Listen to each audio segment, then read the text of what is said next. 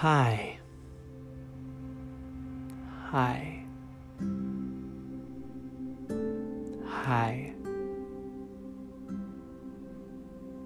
I'm so glad you're here. Welcome to the Barefoot office. My name is Shane, and I'm the grateful host and creator of this podcast where we do the spiritual discipline of Lectio Divina, reading a passage, divine reading, reading a passage three times, trying to look at it over and over and over again to see what it might yield for us. And doing that discipline with the Bible spending some time with the words of and about Jesus. This time from the Gospel according to Mark. This is a first for the Barefoot office because this passage came up during Easter week and now is the passage for the third Sunday of Easter. So it'll be interesting for me to see if I can remember what I thought a few weeks ago reading this and how I see it now. The first time, as we read, just allow yourself to relax. Maybe before we read, take your shoes off, ground your feet into the floor. Maybe pause this podcast and find and light a candle. And just allow yourself to see what strikes you? What word or phrase, or maybe an image or a thought? What comes out to you from this text? Now, rising early on the first day of the Sabbath week, he appeared first to Mary the Magdalene, from whom he had cast out seven demons. She went and announced it to those who had been with him as they were mourning and weeping. And they, on hearing that he was alive and seen by her, did not believe. But thereafter he was made manifest in another form to two of them who were walking, as they were going into the countryside. And they, going away, announced it to the rest. They did not believe them either. Later he was made manifest to the eleven themselves as they were reclining at table, and he reproached their unbelief and the obduracy of their hearts, because they had not believed those who had seen him after he had been raised. And he said to them, Going forth into all the world, proclaim the good tidings to all creation. The one having faith and being baptized will be saved, but the one not having faith will be judged and these signs will closely accompany those having faith. In my name they will exorcise demons, they will speak in new languages, they will take hold of snakes, and if they drink anything lethal, it will in no way harm them. They will lay hands upon the ill, and they will be well.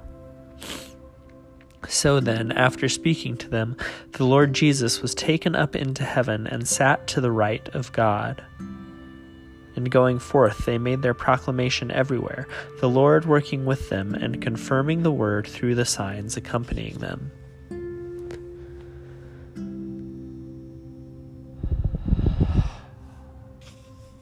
What word or phrase stuck out to you? I laughed a little bit at the word obduracy because that was the first place where I was like, oh, yeah, I definitely did read this because obduracy, the obduracy of their hearts, isn't exactly a normal phrase. But I think also when Jesus is reproaching them for their obduracy, it struck me that it was because they had not believed those who had seen him after he had been raised, is what stuck out to me.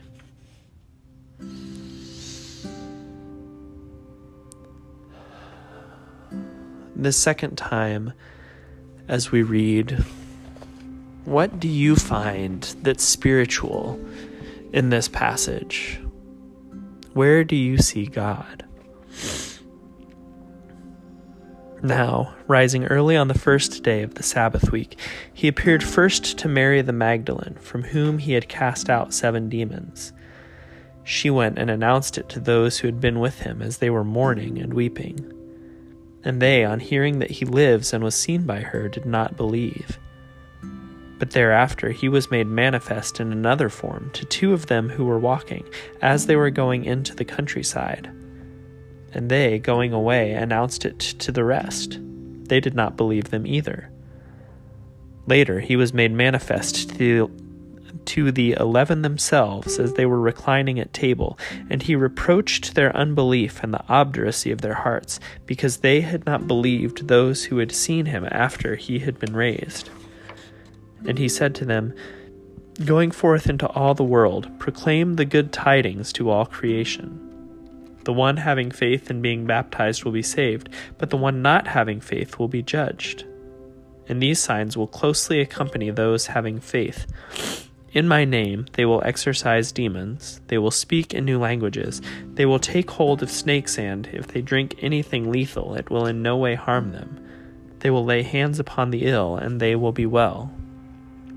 So then, after speaking to them, the Lord Jesus was taken up into heaven and sat to the right of God. And going forth, they made their proclamation everywhere, the Lord working with them and confirming the word through the signs accompanying them.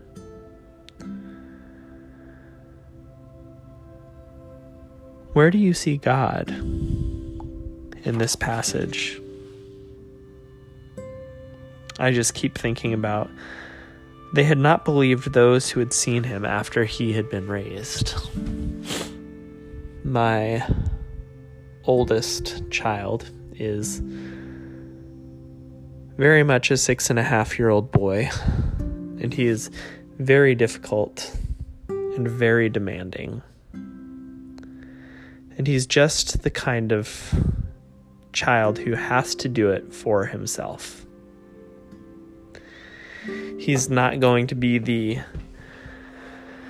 kind of child who listens to and learns from the example of his elders or of wisdom. He's going to do the thing. Whatever the thing is, if it's jumping off the porch or bouncing on the trampoline, if it's. His whole life is an exercise in self fulfillment.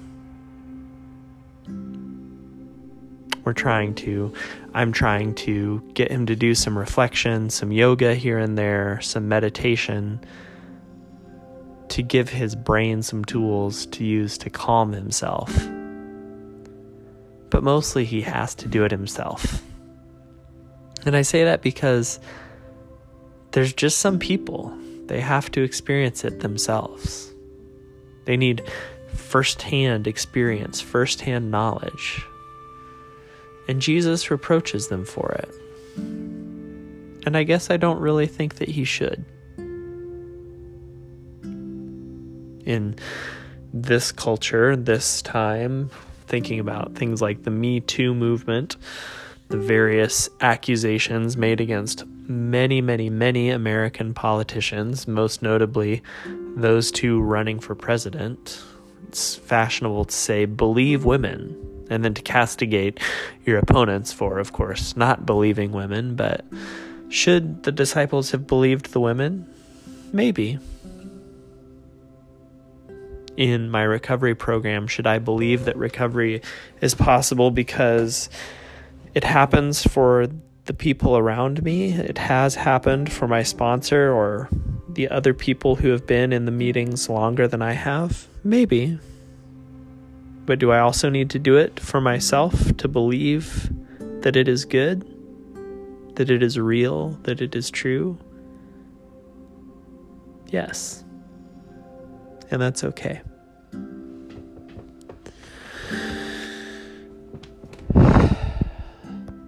This third time, as we read, ask yourself, what is God calling me to do or to be in this passage? How can I make some change, make some difference, make something new, create new life in my own life as a result of reading this passage? Now, rising early on the first day of the Sabbath week, he appeared first to Mary the Magdalene, from whom he had cast out seven demons. She went and announced it to those who had been with him as they were mourning and weeping. And they, on hearing that he lives and was seen by her, did not believe. But thereafter he was made manifest in another form to the two of them who were walking, as they were going into the countryside. And they, going away, announced it to the rest. They did not believe them either. Later, he was made manifest to the eleven themselves as they were reclining at table, and he reproached their unbelief and the obduracy of their hearts, because they had not believed those who had seen him after he had been raised. And he said to them, Going forth into all the world, proclaim the good tidings to all creation.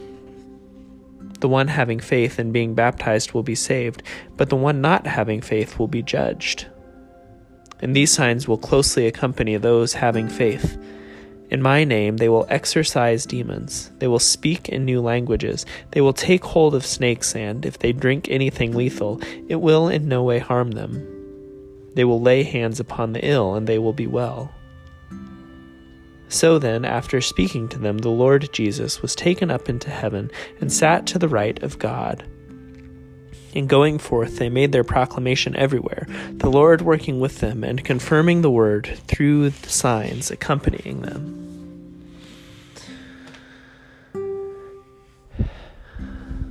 What is God calling you to do or to be in this passage? For me, I started to notice when people encountered Jesus First, it was to Mary the Magdalene, out of whom demons had been cast,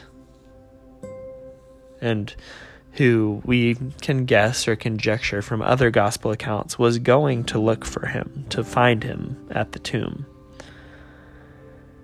And then he was made manifest to two of them who were walking as they were going into the countryside. Some churches read the Road to Emmaus story from Luke. And these are two people, two men who have gone about with some part of their lives. And it says that the disciples who were weeping and mourning did not believe it. Grief kept them from belief.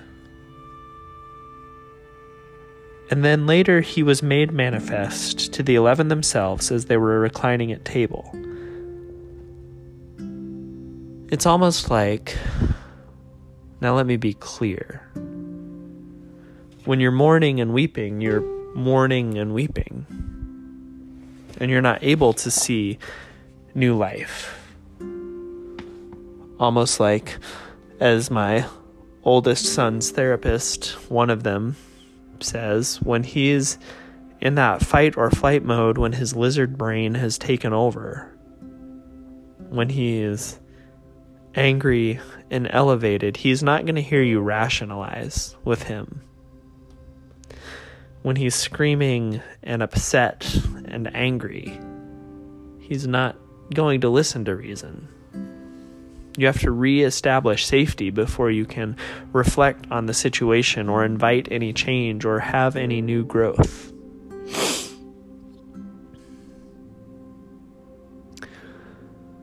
Today, before my children showed up at the apartment for movie night and for dinner, I went and I just laid in my hammock. I've done that a lot since the weather has warmed up, but I think my commitment is to try to do that every day that I can. Because it's in my hammock is my reclining at table where I'm able to be at peace, even though I wish I had a single hammock and not a double hammock because it blows over my face a little too much. But it is for me a symbol of leisure, of rest, of relaxation. And so it's there where I can be reclining at table like the disciples, where God can show up and come to me.